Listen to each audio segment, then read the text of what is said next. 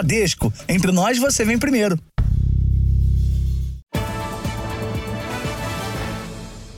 Olá, boa noite. Boa noite. A polícia de São Paulo investiga se o assaltante que fez um disparo contra uma moradora que gravou o assalto é o mesmo que aparece num outro flagrante, atacando um pedestre uma hora depois do crime. A moradora conta ainda que da sacada já presenciou pelo menos outros cinco assaltos no mesmo local. A moradora registrou o assalto da sacada do apartamento dela. É possível ver o assaltante numa moto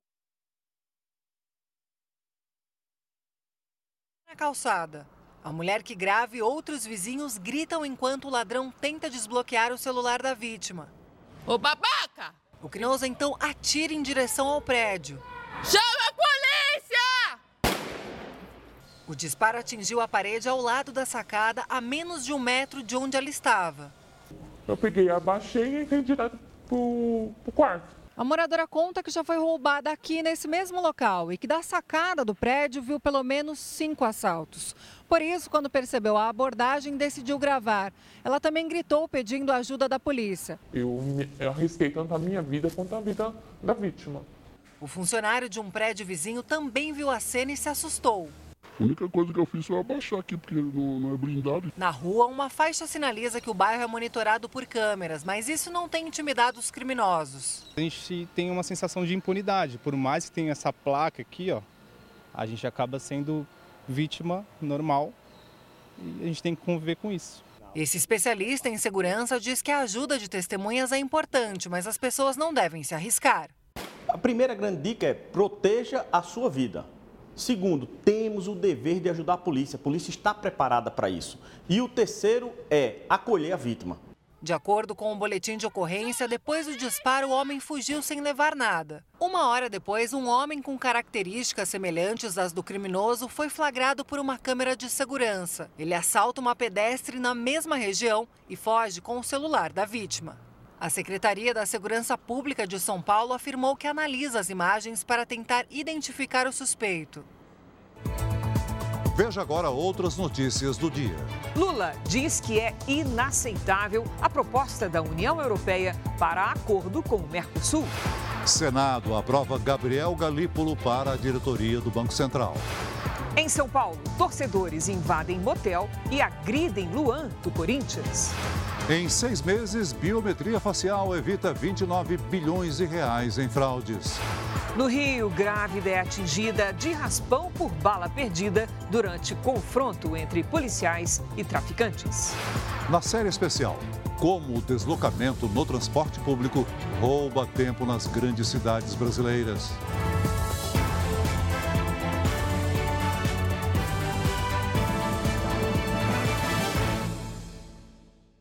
Oferecimento: Bradesco. Não anote senhas no seu celular.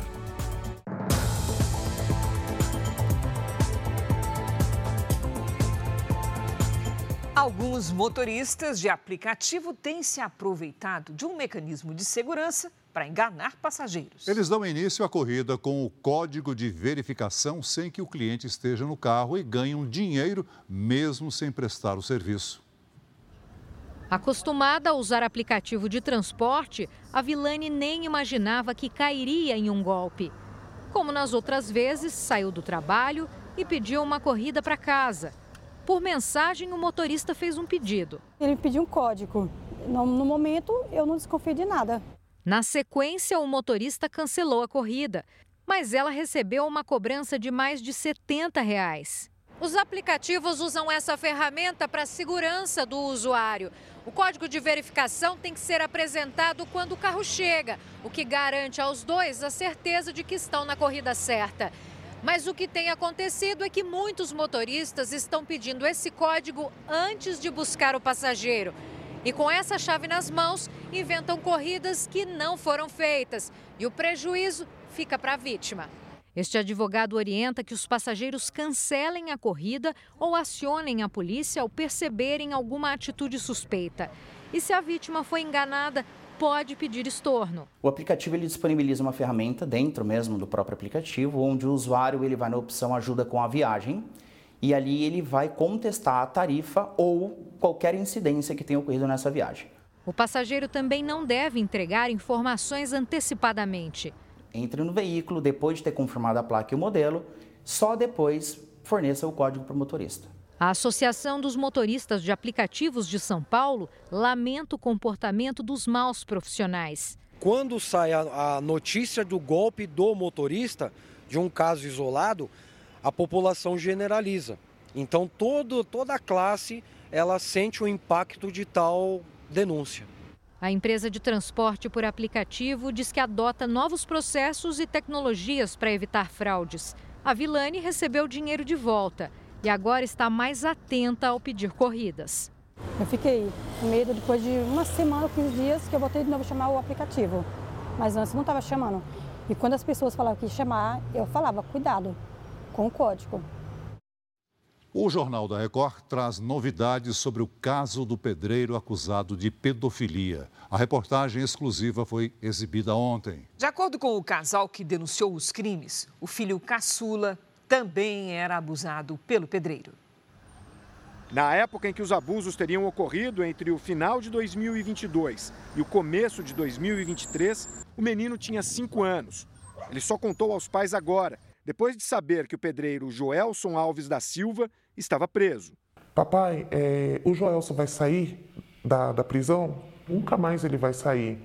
Aí foi que ele foi soltando mais ainda. Ele precisou sentir essa segurança que o Joelson não estava por perto para poder se expressar é, do jeitinho dele. O garoto é o irmão mais novo de um outro menino, agora com 13 anos, que também teria sido abusado por Joelson na mesma época. Com esse novo caso, sobe para cinco o número de crianças que teriam sido violentadas pelo pedreiro desde 2007. Os crimes teriam sido praticados em Cajamar, na região metropolitana de São Paulo. A outra vítima teria sido abusada em Saquarema, no Rio de Janeiro. O delegado acredita que, com a divulgação, novas denúncias devem surgir. As vítimas temem pela liberdade do autor, né? Ele estando preso, as vítimas aparecerão. Joelson foi preso na semana passada, em Ipatinga, Minas Gerais. Os pais contam que o pedreiro se aproximava para ganhar a confiança da família e depois abusar das crianças.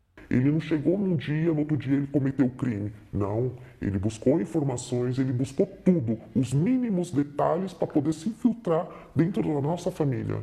Eles dizem que já tiveram conhecimento de outras vítimas que ainda não procuraram a polícia. Tivemos relatos, mas só que infelizmente essas vítimas, por estarem já numa fase adulta, têm vergonha, têm medo. A família busca forças para não deixar os casos ficarem impunes. Hoje a gente busca por justiça não somente pelos nossos filhos, porque o passado a gente não pode mudar, mas a gente pode fazer algo agora para isso parar. Sete pessoas foram presas e um suspeito morreu em uma operação no Complexo da Maré, no Rio de Janeiro. Houve confronto com os traficantes e uma mulher grávida foi atingida de raspão por uma bala perdida. O helicóptero da polícia dá um rasante no Complexo da Maré, na zona norte do Rio. Policiais militares e civis estão à procura de traficantes de uma das facções criminosas que atuam no estado. Durante a operação, houve troca de tiros.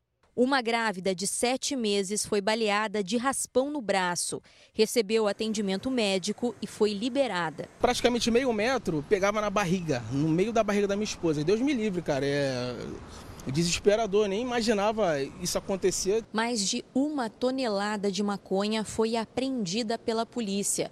Um dos chefes do tráfico de drogas no município de Três Rios, no centro-sul fluminense, morreu na troca de tiros.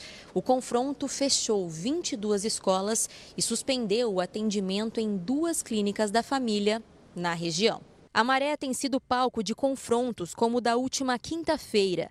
Leandro Xavier, um dos milicianos mais procurados do Rio, morreu durante uma troca de tiros com a polícia militar. Na operação de hoje, os policiais ainda apreenderam fuzis, pistolas e munição. Também desmontaram uma estufa para a produção de skunk, uma droga mais potente que a maconha. Sete suspeitos foram presos. Os agentes ainda recuperaram pelo menos 16 veículos roubados, entre eles um modelo de luxo, avaliado em 479 mil reais.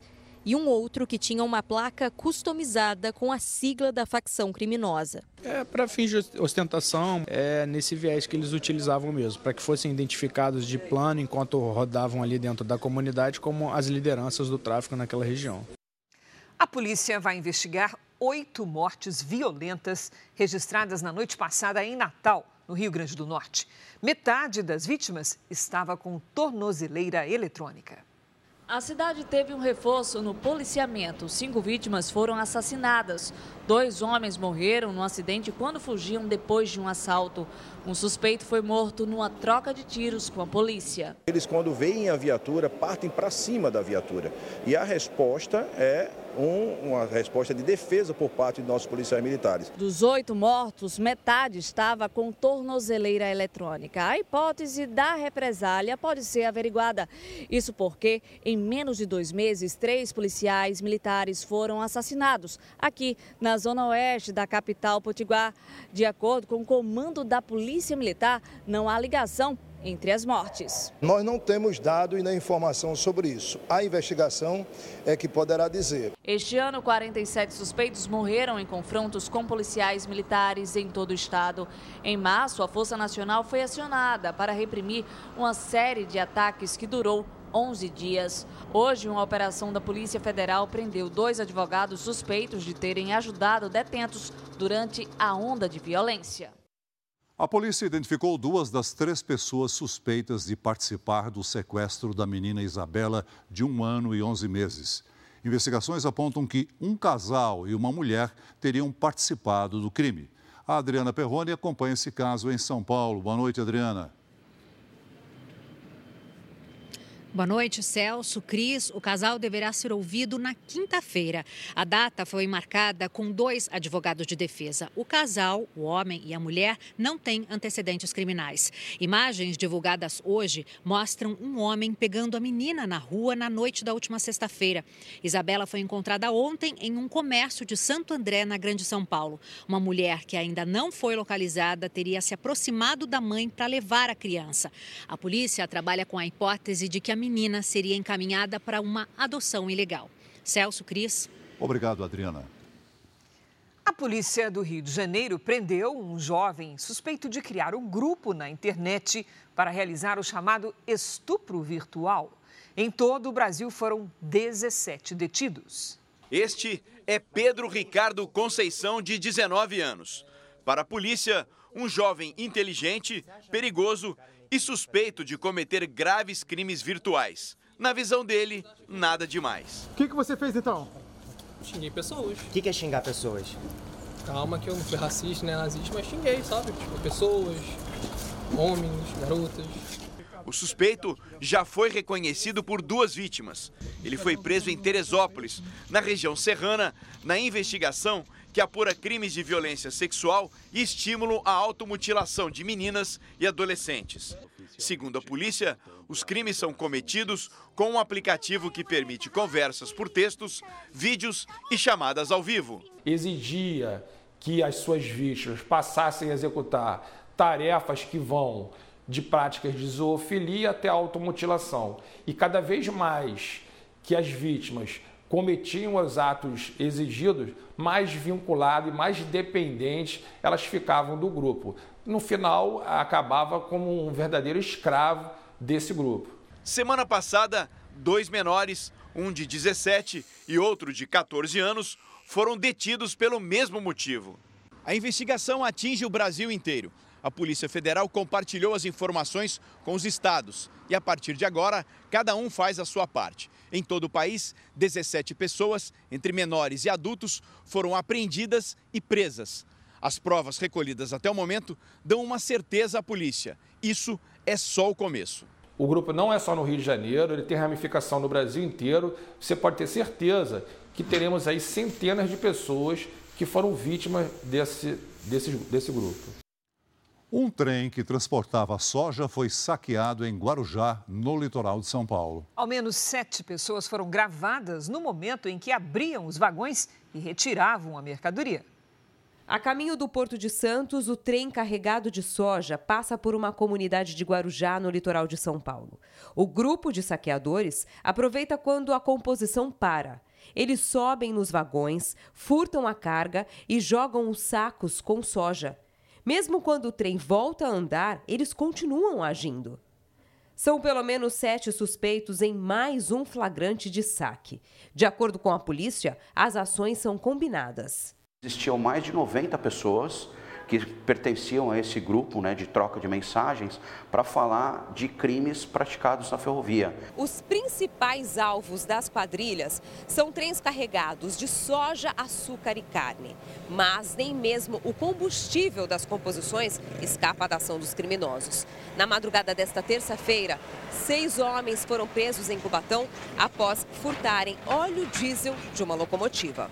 Os saques não ocorrem apenas nas proximidades do porto. Mês passado, criminosos foram flagrados em Ribeirão Preto, interior do estado, furtando açúcar dos vagões. Dois homens foram presos. Na Baixada Santista, a polícia já identificou e prendeu este ano mais de 200 pessoas suspeitas de envolvimento em saques de trens de carga. Agora a gente está conseguindo identificar alguns receptadores de maior porte que são aqueles que vêm aqui na Baixada e compram 30, 40, 50 toneladas e levam para São Paulo, para Grande São Paulo e até mesmo para o interior. Bombeiros resgataram um turista de Brasília numa área de difícil acesso na Chapada Diamantina, na Bahia. Ele se desequilibrou quando fazia uma escalada. Um helicóptero foi usado na operação. O homem está fora de perigo. A polícia prendeu em flagrante dois criminosos que agrediam um italiano no apartamento da própria vítima na zona norte do Rio de Janeiro. Vizinhos gravaram a cena e chamaram a polícia. O homem recebeu atendimento médico. Os suspeitos já tinham passagens por roubo. Um ataque a tiros numa aldeia Yanomami matou uma criança e deixou cinco indígenas feridos na região de Parima, em Roraima. A polícia ainda não identificou os autores dos disparos que fugiram. A suspeita é de que o ataque tenha relação com a retirada de garimpeiros ilegais de terras indígenas. Governadores, prefeitos e parlamentares fizeram várias reuniões hoje em Brasília para discutir os rumos da reforma tributária. O relator do texto deve fazer alterações na proposta para atender às demandas. O dia foi voltado para discutir mudanças no texto e os impactos que a reforma pode provocar em estados e municípios. Prefeitos se reuniram com o relator, o deputado Agnaldo Ribeiro, para tratar do assunto. Governadores também se encontraram aqui em Brasília em busca de consenso. O presidente da Câmara, deputado Arthur Lira, quer votar o texto ainda esta semana. Mas o tema divide opiniões no Congresso Nacional. E por se tratar de uma proposta de emenda à Constituição, precisa de 308 votos para ser aprovada. O PL, que tem 99 deputados, divulgou nota assinada pelo ex-presidente Jair Bolsonaro, criticando a reforma e sinalizando que deve votar contra a proposta. Essa não é uma reforma de direita nem de esquerda, nem de centro essa é uma reforma do Brasil. Essa é uma reforma que eu não vou entrar em briga de Bolsonaro com Lula nem com ninguém. O texto propõe a eliminação de duas contribuições e três impostos: PIS, COFINS, IPI, ICMS e ISS deixam de existir. No lugar, entram dois impostos sobre valor agregado. Um se chamaria Contribuição sobre Bens e Serviços, o CBS Federal da União. O outro imposto sobre bens e serviços, o IBS, ficaria sob responsabilidade de estados e municípios. Também há previsão de criar um imposto seletivo, uma sobretaxa para produtos que prejudiquem o meio ambiente e a saúde, como bebidas alcoólicas e cigarros. O valor do imposto para cada produto ainda não foi definido mas será reduzido para transporte público, saúde, educação, produtos agropecuários, cesta básica e atividades artísticas e culturais. Os tributos serão zerados para alguns tipos de medicamentos e para o ProUni, programa que oferece bolsas em universidades. O texto ainda prevê a criação de dois fundos que seriam pagos pela União aos estados para permitir investimentos e compensar perdas. As exceções da proposta são a Zona Franca de Manaus e as empresas do Simples Nacional. que manteriam as regras atuais. A reforma também inclui a criação de um Conselho Federativo responsável por distribuir a arrecadação com impostos para estados e municípios. O governador de São Paulo, Tarcísio de Freitas, do Republicanos, lidera um movimento contra a mudança e tem o apoio de outros governadores. Segundo eles, haveria perda de autonomia na gestão dos recursos. Se fosse votar hoje, acho que teríamos muita dificuldade. Mas como nós estamos com todos abertos ao diálogo, acho que esse caminho é bom. O Republicanos se reuniu hoje para discutir se votará a favor da reforma.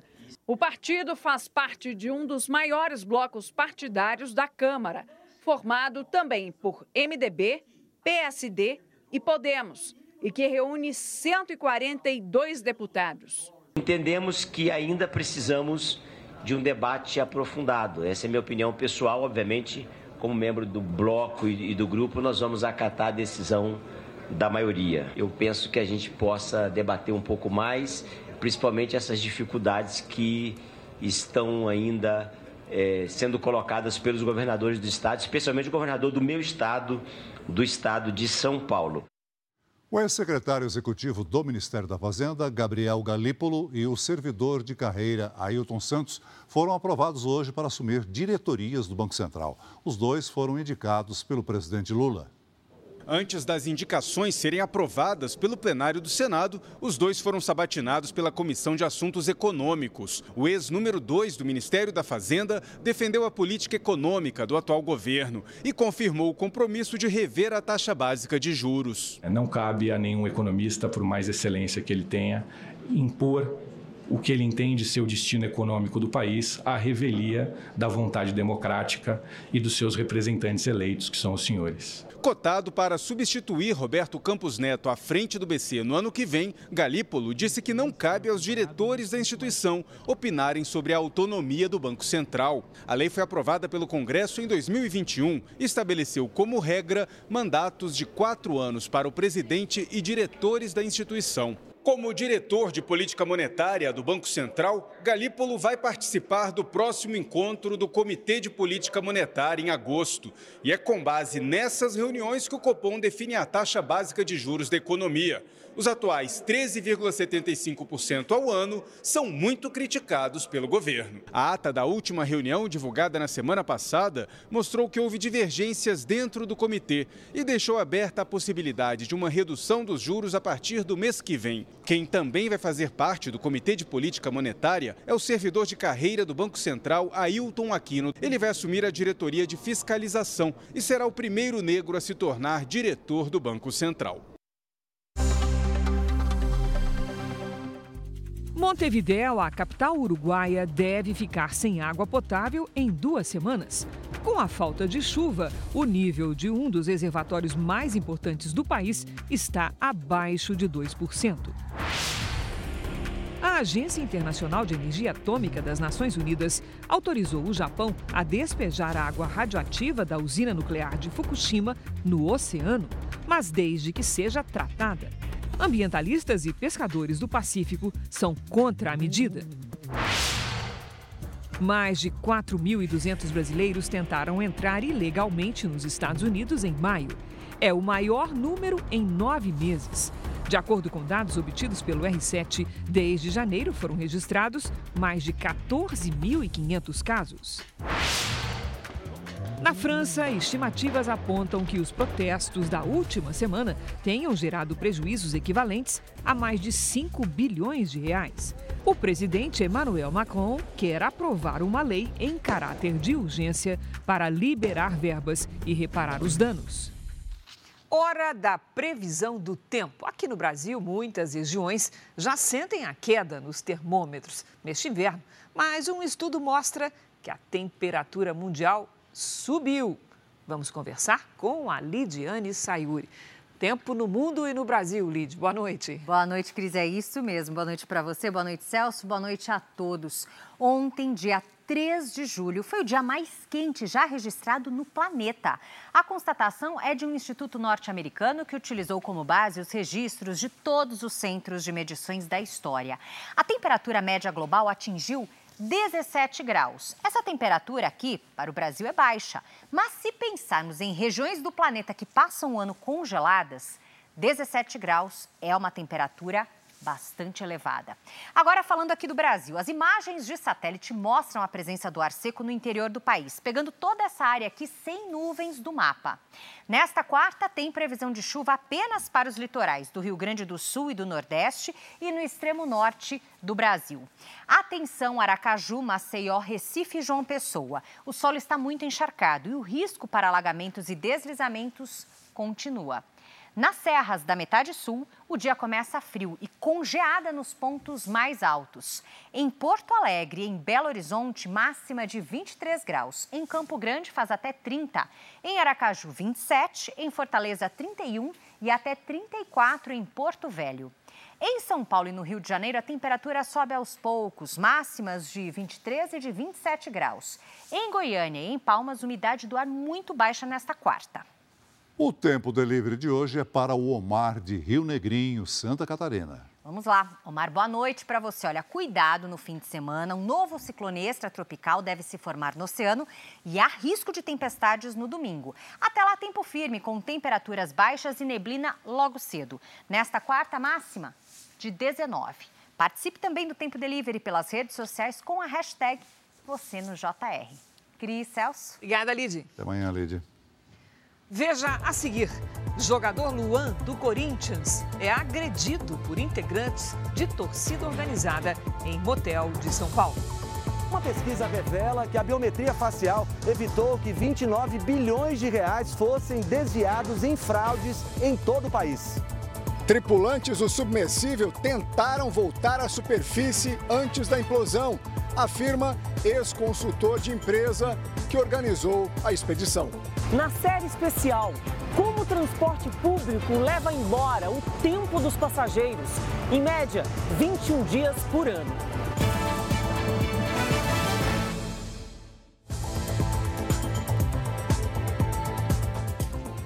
Biometria facial impediu o desvio de 28 bilhões de reais em apenas seis meses. Ainda assim, criminosos encontram novas maneiras para tentar fraudar a tecnologia. Esta empresária do Paraná teve o celular roubado e não esperava o que poderia acontecer depois. Através das fotos que eu tinha dentro do meu celular, eles começaram a usar para fazer o processo de reconhecimento facial, tanto para desbloqueio do equipamento como para troca de senhas, trocas de senhas bancárias. Os criminosos aplicaram golpes em quatro contas pessoais e também na conta da empresa dela. O prejuízo foi de 86 mil reais. Eles fizeram mais de 30 PIX em 15 minutos, então é humanamente impossível, né? Alguns bancos acabaram bloqueando de forma imediata, vendo que aquele comportamento estava suspeito, outros bancos, principalmente os digitais, não.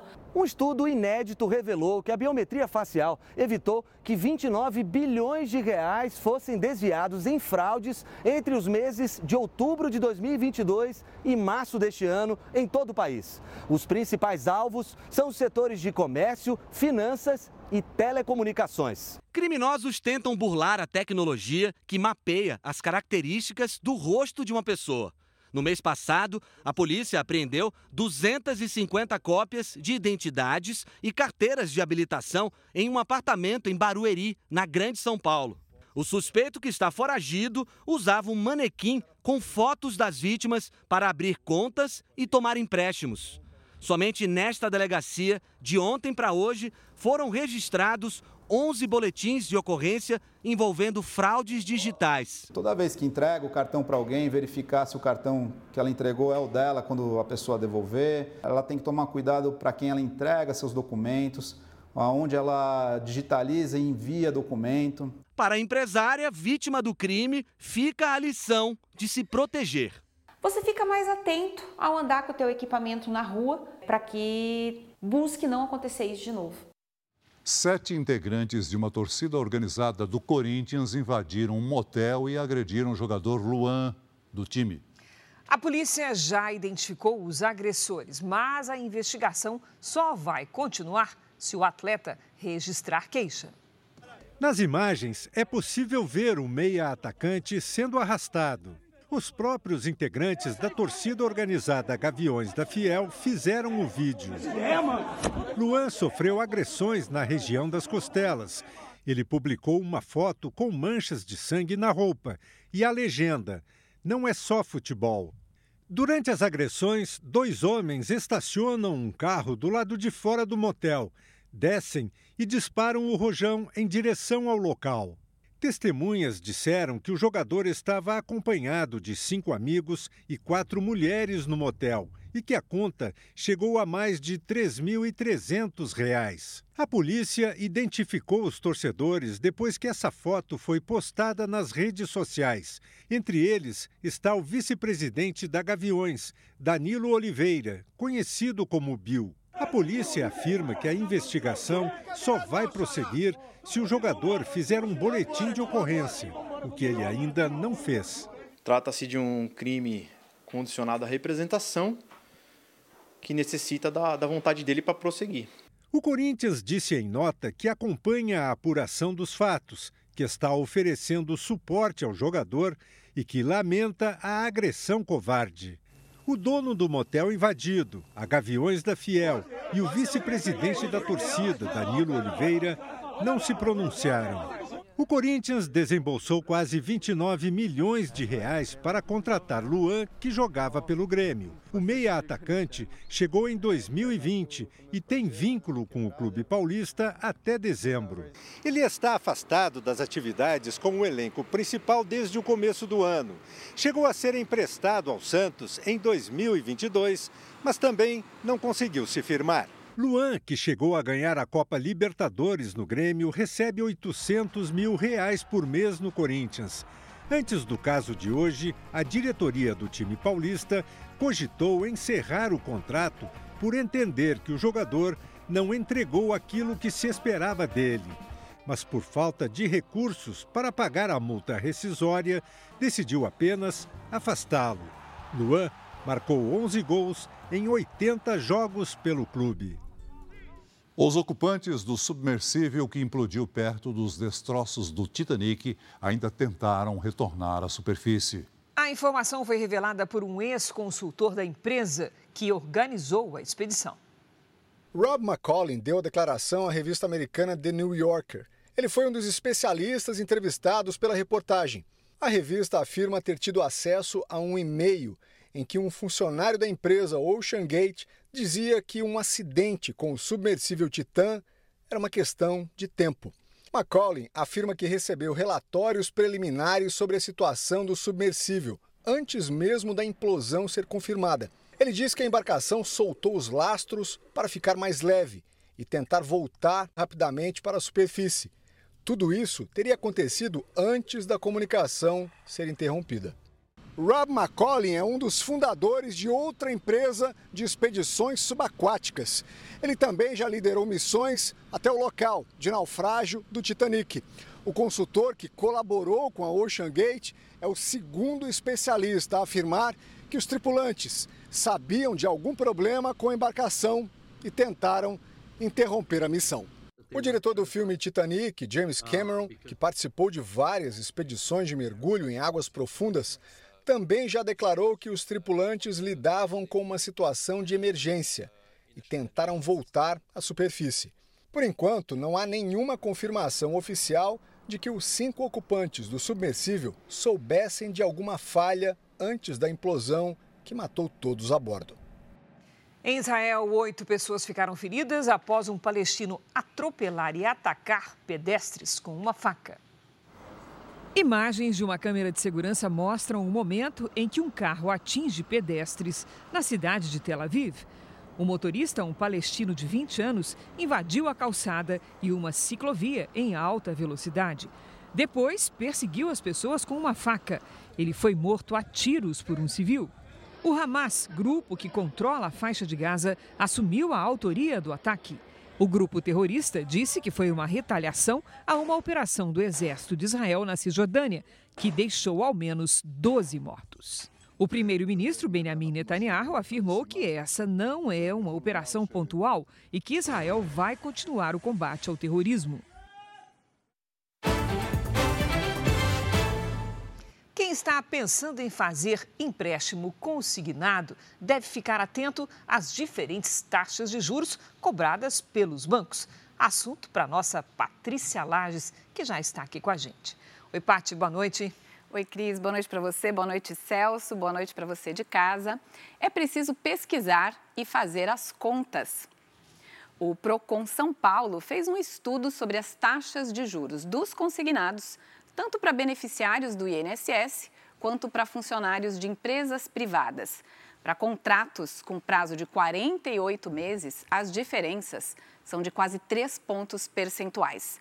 A taxa mais baixa é de 2,49% ao mês e a mais alta de 5,2%. Agora, para a gente ter uma ideia de, do que, que isso representa no bolso, né? Um consignado no valor de 3 mil reais, no prazo de 48 meses, utilizando a taxa mais baixa, só de juros, seriam pagos R$ 2.174. Agora, considerando a taxa mais alta, o total a pagar só dos juros passaria dos R$ 5.200. Paty, há casos em que a pessoa não chegou a tomar nenhum empréstimo, mas aparecem ali os descontos. Neste caso, o que é preciso fazer? Totalmente ilegal, né, Cris? Mas infelizmente bastante frequente. A gente vai ver aqui as orientações do PROCON. Se houver qualquer desconto de empréstimo não solicitado para aposentados do INSS, é preciso formalizar uma reclamação pelo telefone 135. O beneficiário deve solicitar o cancelamento da cobrança e a devolução do valor. Anote também a data e o número do protocolo, porque caso não seja atendido, o consumidor deve entrar em contato com o PROCON com todos os dados em mãos. É importante ficar sempre de olho no extrato da conta e fazer a reclamação o mais rápido possível. Cris, Celso. Obrigada, Paty. Veja a seguir: diretor de teatro José Celso Martinez Correa é internado com queimaduras pelo corpo em São Paulo. Lula assume a presidência rotativa do Mercosul e critica as exigências da União Europeia para fechar acordo entre os blocos. Fernando Diniz, o Fluminense, será o técnico interino da seleção brasileira até a chegada do italiano Carlo Ancelotti. E daqui a pouco, na série especial, moradores da Baixada Fluminense, que somam um dia inteiro por semana presos no transporte público.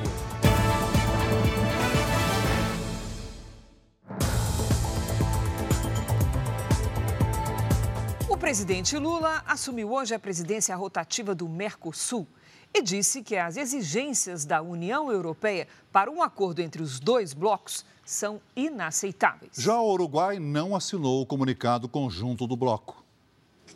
Lula assumiu hoje a presidência do Mercosul por seis meses. Mais cedo, na live semanal, o presidente disse que está muito comprometido em destravar o acordo do bloco sul-americano com a União Europeia. Uma resposta à carta com exigências dos europeus é elaborada pelo Brasil para ser discutida no Mercosul. A carta era inaceitável tal como ela foi escrita, ela era inaceitável e é inaceitável. Se você não fizer tal coisa, eu vou te punir. Se você não cumprir o acordo de Paris, eu vou te punir. Segundo Lula, nem os países que exigem o cumprimento do acordo conseguem executar as próprias regras. Os países ricos não cumprem um dos acordos. Uhum. Eles não cumpriram o protocolo de Kyoto, não cumpriram a decisão de Copenhague, não conseguiram cumprir a decisão do Rio 22 e, e, e, e o Rio 2002 e não vão cumprir a, a, questão do Acordo de Paris. Lula voltou a defender o diálogo para a inclusão da Venezuela no bloco. O presidente do Uruguai não assinou o comunicado conjunto. Lacalle Pou vem criticando publicamente a postura de Lula em relação ao país comandado pelo ditador Nicolás Maduro e reclamou da demora do Mercosul em fazer um acordo com a China. A falta de definição impede que o Uruguai feche acordos comerciais diretamente com o país asiático. Já o presidente argentino Alberto Fernandes pediu a Lula que não desampare a Argentina, se referindo ao socorro financeiro que o Brasil pode oferecer ao país. Lula também se encontrou com o ministro da Economia da Argentina, Sérgio Massa, reservadamente. Os dois conversaram sobre a possibilidade do BNDES financiar produtos para a construção de um gasoduto na Argentina. No encontro aqui em Puerto Iguaçu, os representantes do bloco decidiram aumentar o percentual de componentes para que um produto possa ser considerado nacional, mesmo utilizando insumos importados. A medida de revisão das regras deve facilitar as exportações dos produtos do Mercosul. No final da tarde, Lula visitou Foz do Iguaçu, no lado brasileiro, onde anunciou a retomada das obras da Universidade Federal da Integração Latino-Americana, a UNILA, e a liberação de recursos para moradias populares. E o Conselho do Mercosul aceitou a indicação de Ricardo Lewandowski para o cargo de árbitro titular do Tribunal Permanente de Revisão. O ministro aposentado do Supremo assume o posto em 28 de julho o Tribunal de Revisão fiscaliza o cumprimento das normas de integração do Mercosul. O ex-governador do Tocantins, José Wilson Siqueira Campos, morreu hoje aos 94 anos. Ele estava internado em um hospital particular e não resistiu a uma infecção generalizada. Nove pessoas que viviam em condições semelhantes à de escravidão foram resgatadas de uma fazenda no Espírito Santo. Havia cinco crianças com elas. Uma denúncia levou os fiscais ao local onde 14 pessoas viviam em dois cômodos sem a mínima condição de higiene. Entre elas estavam quatro crianças e um bebê. Também não havia acesso à água potável. Os trabalhadores contaram que há quatro dias comiam apenas mandioca cozida. Eles teriam contraído dívidas em um mercadinho local e por isso não tinham dinheiro para comprar outro alimento. A fazenda fica na cidade de Governador Lindenberg, a 200 quilômetros de Vitória. No total, 59 pessoas foram encontradas aqui no Espírito Santo em situação de trabalho análogo à escravidão, todas em fazendas de café. Aloja as pessoas de uma forma totalmente é, degradante, né? uma situação muito, muito precária, atingindo o que a gente chama de degradação da pessoa humana. Na próxima semana, o Ministério do Trabalho e Emprego deve apresentar um protocolo para que sejam estabelecidas novas regras para o trabalho nas lavouras em todo o Espírito Santo. Entre janeiro e junho deste ano, quase 1.500 trabalhadores em situação análoga à escravidão foram resgatados em todo o país. No mesmo período do ano passado, foram 500 pessoas. Desde janeiro, quase 7 milhões de reais já foram pagos em direitos trabalhistas às vítimas. O diretor de teatro e dramaturgo José Celso Martinez Corrêa foi internado após um incêndio atingir o apartamento dele em São Paulo. Outras três pessoas estavam na residência. As marcas das chamas ficaram na fachada do prédio. José Celso Martinez Corrêa, de 86 anos, foi socorrido e levado para o Hospital das Clínicas, onde permanece internado. Ele sofreu queimaduras no rosto, nos braços e nas pernas. O estado de saúde não foi divulgado.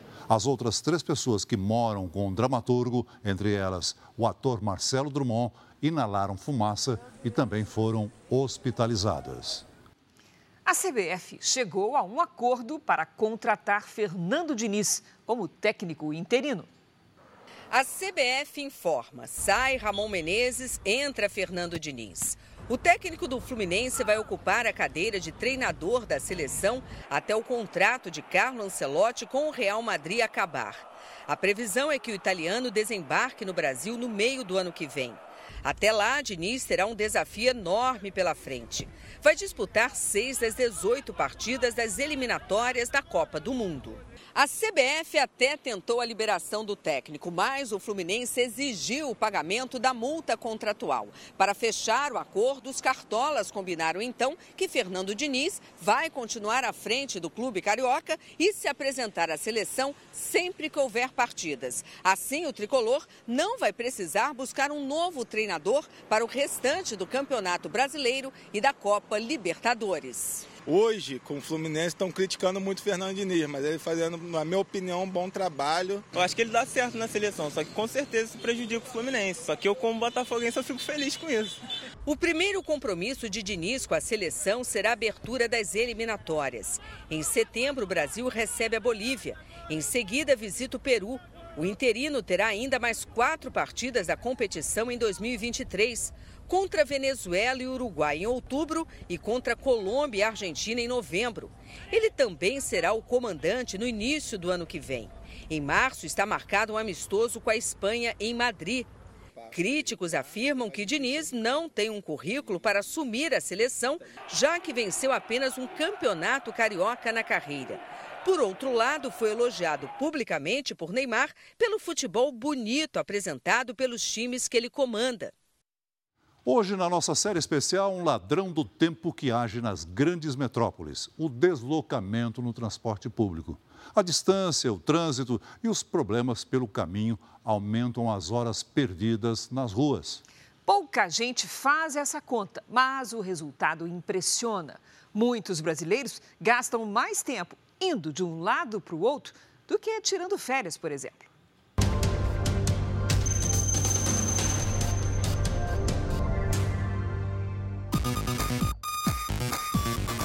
Transporte cansa mais que o trabalho. Tem que esperar um, dois busões para poder entrar. É uma correria total. Tempo para viver nenhum.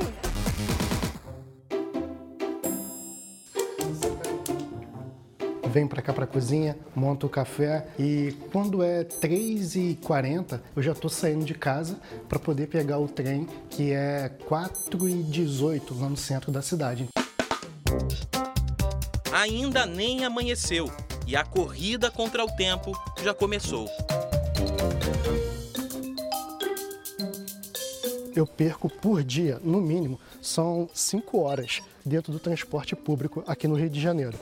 É, quando chega assim, na sexta-feira, eu já perdi já 25 horas, ou seja, um dia da minha vida no transporte público. No final do ano, isso é muito. No final do ano, chega a dar 50 dias dentro do transporte público, ou seja, quase dois meses de férias. Quase sempre ele precisa correr para não perder o trem. Alessandro mora em Paracambi, na Baixada Fluminense, e trabalha no centro da cidade do Rio de Janeiro, um trajeto de 80 quilômetros.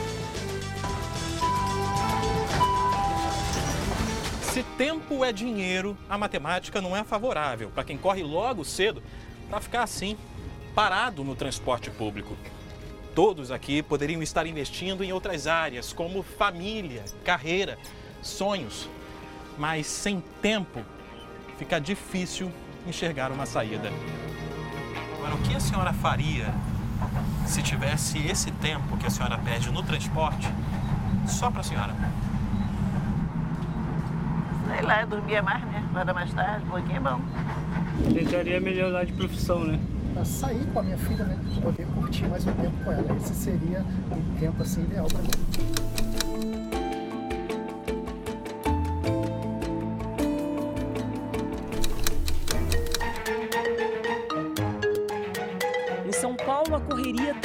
Grande. A pressa é tanta que tem que comer, andar, é assim? É assim mesmo. Tomando café? Corrido. Quase 20 milhões de brasileiros embarcam todos os dias no transporte público. A gente se prende à, à luta diária e acaba esquecendo dos sonhos e quando você vai ver, o tempo passou, a idade chegou e tudo ficou para trás.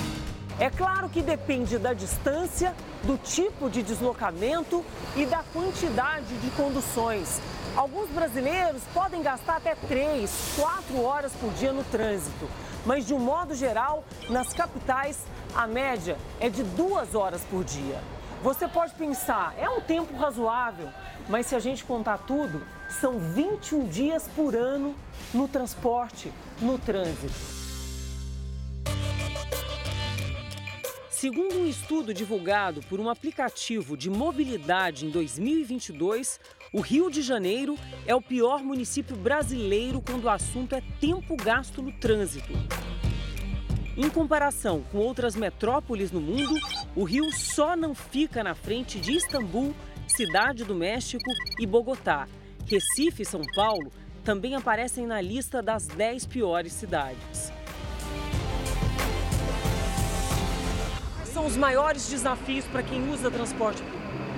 A lotação, né? Porque acontece acidente na, na avenida também, aí atrapalha mais ainda.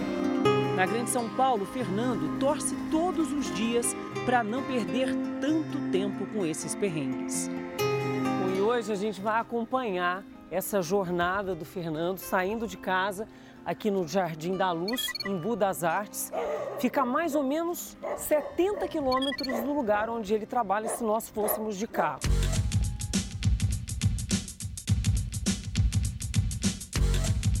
Todo mundo entra aqui. Terminal Capão Redondo. O que, que você consegue fazer durante É. a viagem? Eu, durante a viagem aqui, eu costumo ler. Eu leio, é, leio um livro, acrescentar algo na minha vida. A cidade de São Paulo tem aproximadamente 100 quilômetros de metrô. Deveria ter 400 quilômetros no mínimo para ter um serviço adequado. O nosso metrô é o mais lotado do mundo, porque tem pouco. Então, com o metrô, integrando com ônibus, isso é o ideal para dar uma cobertura espacial adequada do serviço de transporte público de massa. Depois do ônibus e do metrô, é hora do Fernando encarar mais um ladrão do tempo, o trem.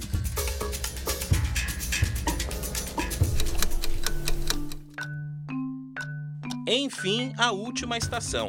Mas Alessandro ainda precisa andar mais 15 minutos até o trabalho. O passo apressado o ajuda. Chegamos a tempo. Depois de duas horas e dez minutos de trem, chegando no trabalho. Tentar marcar o ponto mesmo dentro do horário. E esse é só o começo do dia. É só o começo do dia. Ainda tem, a saga da volta.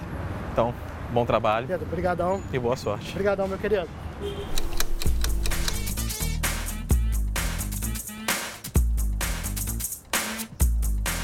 Agora são 2h39. São Chegamos duas horas agora. e meia. Duas horas e meia em relógio. Chega às vezes um pouco meio cansado, né? Mas preparado, sempre preparado para trabalhar. É um tempo que a economia perde, todos perdem, é um tempo perdido e jogado fora. Essa edição termina aqui e à meia-noite e meia tem mais Jornal da Record. Você fica agora com a série Reis e logo depois de Jesus tem informação da zona de risco, ao vivo em A Grande Conquista. Ótima noite para você. Boa noite.